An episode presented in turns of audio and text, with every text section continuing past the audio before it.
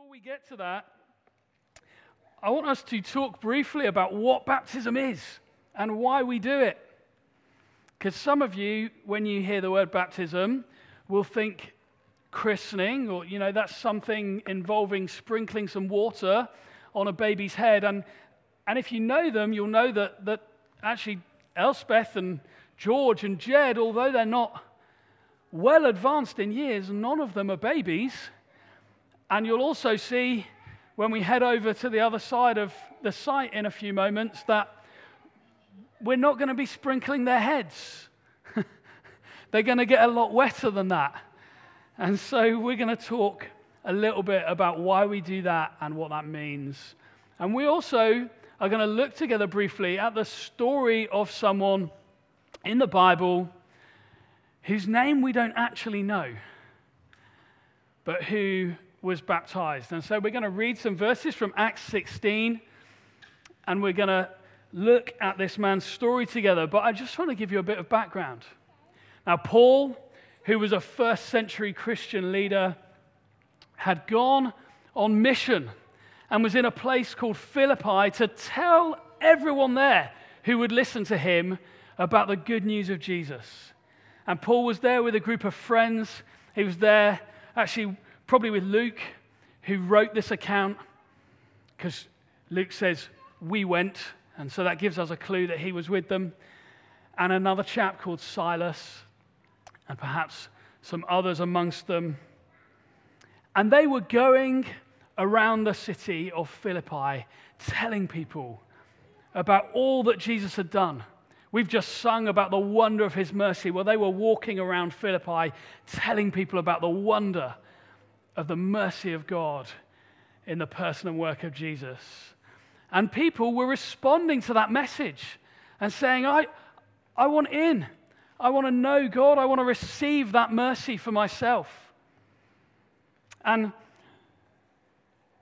that wasn't popular with everyone. And actually, the verses we're going to read today come just off the back of them doing that and a mob getting pretty cross about what had happened and what they were proclaiming. And they've just been basically surrounded and beaten by an angry mob because they're proclaiming the good news of Jesus.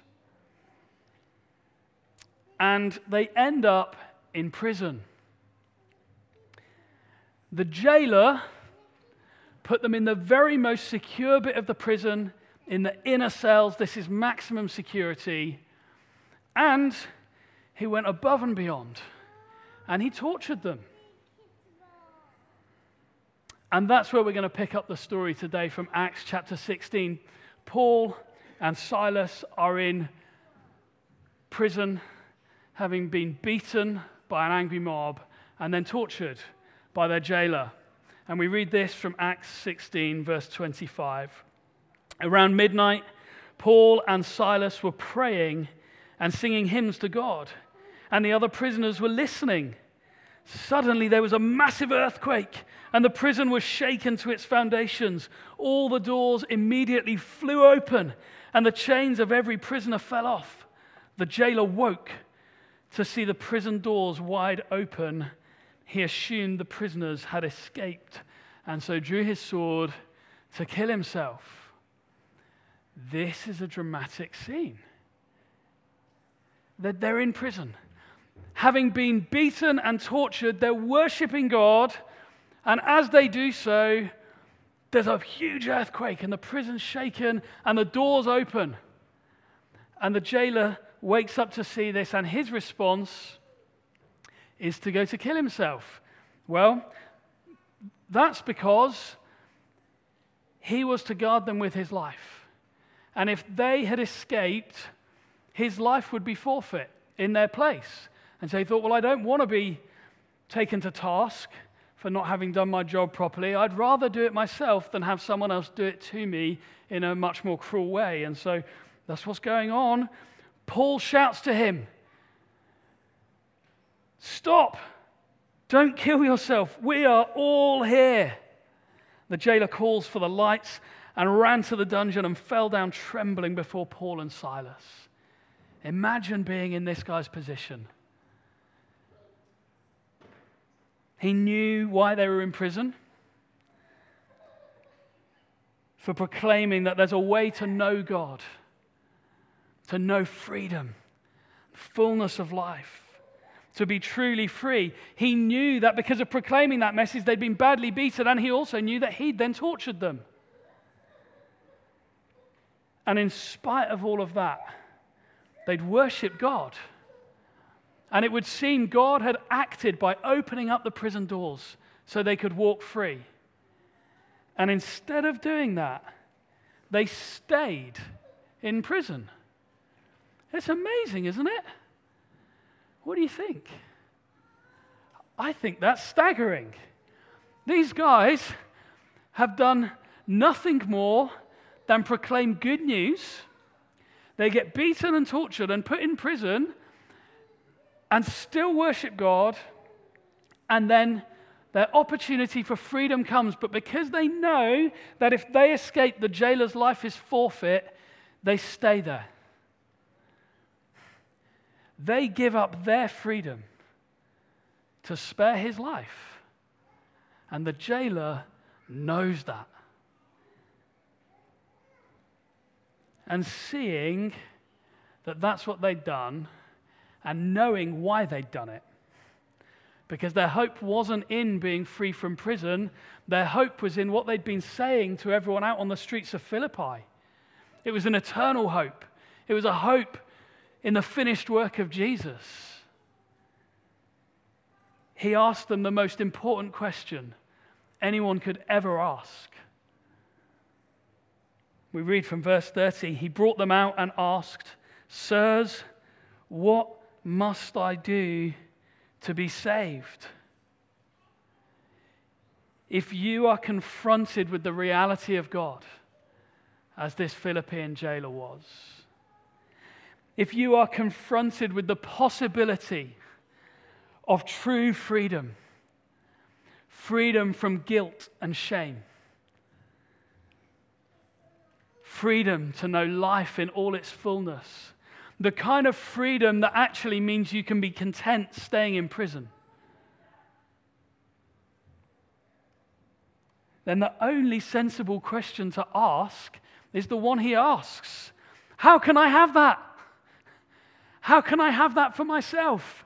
How can I know that kind of freedom that's content in chains? How can I know that kind of freedom that, regardless of the circumstances of life, you're going to worship? How can I have that kind of freedom, that kind of hope? That means you'll still praise God. You'll still sing a hallelujah, even in those kind of circumstances. And so he asked them, How can I experience it? How can I have what you guys have got? And the answer is gloriously simple. They answer him. They replied, Believe in the Lord Jesus, and you will be saved, along with everyone in your household. By the way, that doesn't mean that when he believed, everyone in his house is automatically a Christian. Okay? Just saying the good news is for them as well. It's not just for you. They can hear, they can believe, they can receive it too. The answer is simple believe in Jesus. Those words believe are really important. They mean put your whole trust in Jesus. Lean on Him fully. Don't rely on your ability to be good enough. Don't rely on anything else. Don't trust in your circumstances or your wealth or whatever else it might be. In their case, your freedom. Trust in Him. Put your hope in Jesus. And the jailer gladly does exactly that. We read on from verse 32. They shared the word of the Lord with him. That means they told him more about what Jesus had done for him. And with all who lived in his household. Even at that hour of the night, the jailer cared for them and washed their wounds and then he and everyone in his household were immediately baptized. He brought them into his house and set a meal before them, and he and his entire household rejoiced because they all believed in God. Had that jailer done anything to earn his forgiveness or salvation? You can answer. No, he hadn't. He simply put his faith in Jesus. He trusted, as did the rest in his household when they'd heard the good news too. Now, did Paul and his companions wait for a long, long time for that jailer to prove that he was good enough to be baptized, that he was a good enough Christian? No, it was the same night. Now, that's not to say that there wasn't evidence of a change in his heart, because clearly there was, right? Think about the start of the story. He begins off by torturing them. In verse slightly earlier. I'm trying to think exactly where in Acts. Well, I was going to say in verse 25. That's where we started reading. It's more like verse 20. It's 23. There you go. Thank you, Dave. He'd gone from torturing them in verse 23. Ten verses later, in verse 33, what does he do for them? He bathes their wounds and cares for them, feeds them. There's clearly a change in this guy's heart that's occurred. There always is when people come to Jesus. There's always a change when you meet Jesus.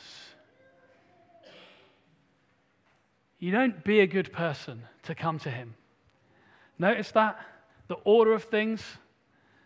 The jailer put his trust in Jesus, and things changed in response to that. In knowing the mercy of God, he extended mercy to Paul and Silas.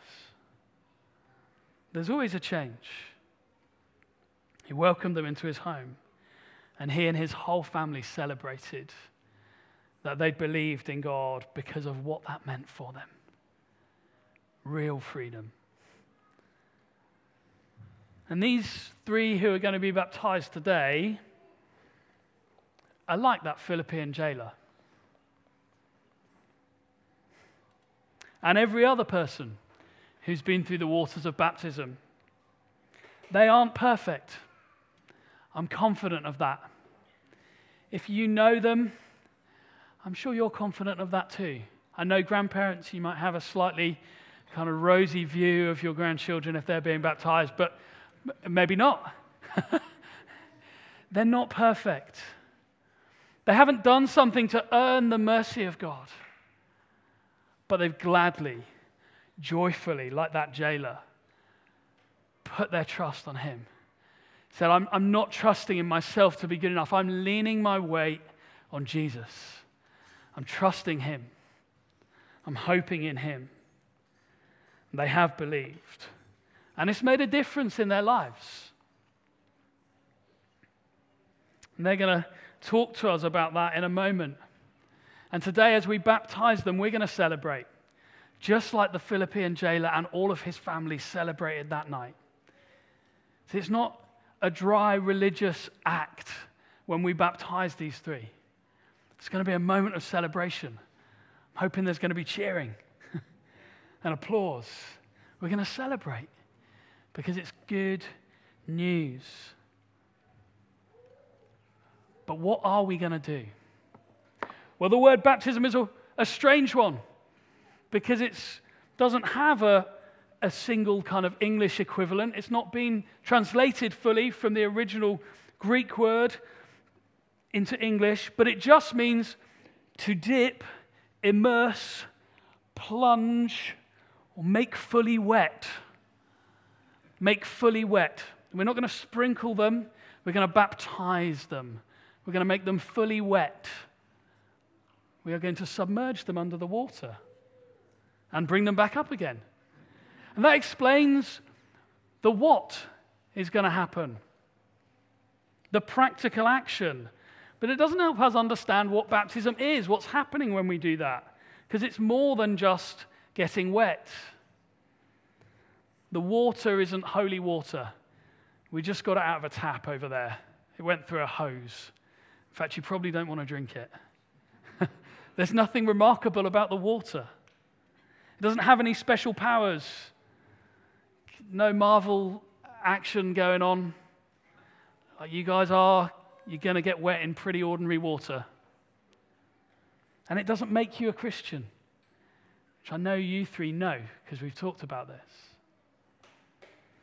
But baptism is a picture, it's an outward sign or a symbol of a spiritual reality that's taken place for these three. And that's what we're celebrating. It's a powerful picture, a visual and public demonstration of something that's happened to them. It could be likened to a wedding ring. If you're not married and you stick a wedding ring on, does it make you married? No. And if you're not a Christian, if you haven't put your trust in Jesus, lent your weight on Him, placed your hope in Him, then getting wet this afternoon won't make you a Christian.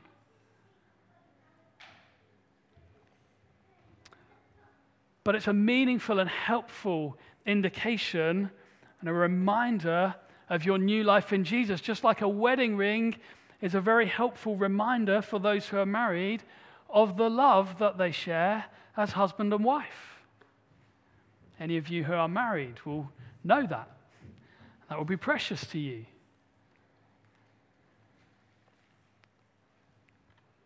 There are several other things about baptism. See, water has always been used around the world throughout history for dirty people to get clean. Water's used for washing. And baptism is symbolic of washing. It's a picture of people who are stained by sin and rebellion against God being made clean by the finished work of Jesus. We're going to celebrate that this afternoon. It's also a picture of death and resurrection, which might be a strange one. But when you go down into the water, it's like saying, I'm dying to my old life. Jesus, just as you died for my sins. And when you come up out of the water, it's saying, I've been raised to new life with Jesus, just as you raised from the dead, Jesus, that I might have that hope of life with you.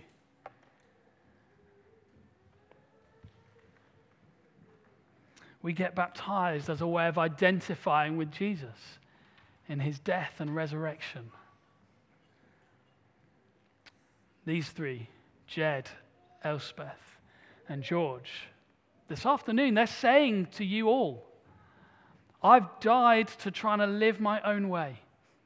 I've died to trying to be good enough to earn God's favor. I've died to thinking that I know best.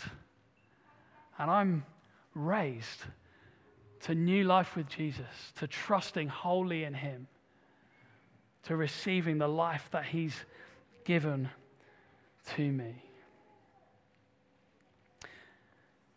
And whilst the water doesn't do anything other than probably make you a bit cold and really wet, we believe that the Spirit of God does. And actually, as a Christian, there's an act of obedience when we've put our hope in Jesus of saying, I, I want to obey you in being baptized. Scripture teaches us, Jesus taught us to be baptized as he was baptized. And so, as a Christian, we want to be obedient to him in the whole of our lives. And that begins with being obedient in the waters of baptism. And as we do that, we believe that the Holy Spirit meets with us and fills us and equips us to continue in obedience to Him. And so we're going to pray for these three to that end this afternoon as we baptize them. Is that okay? Good.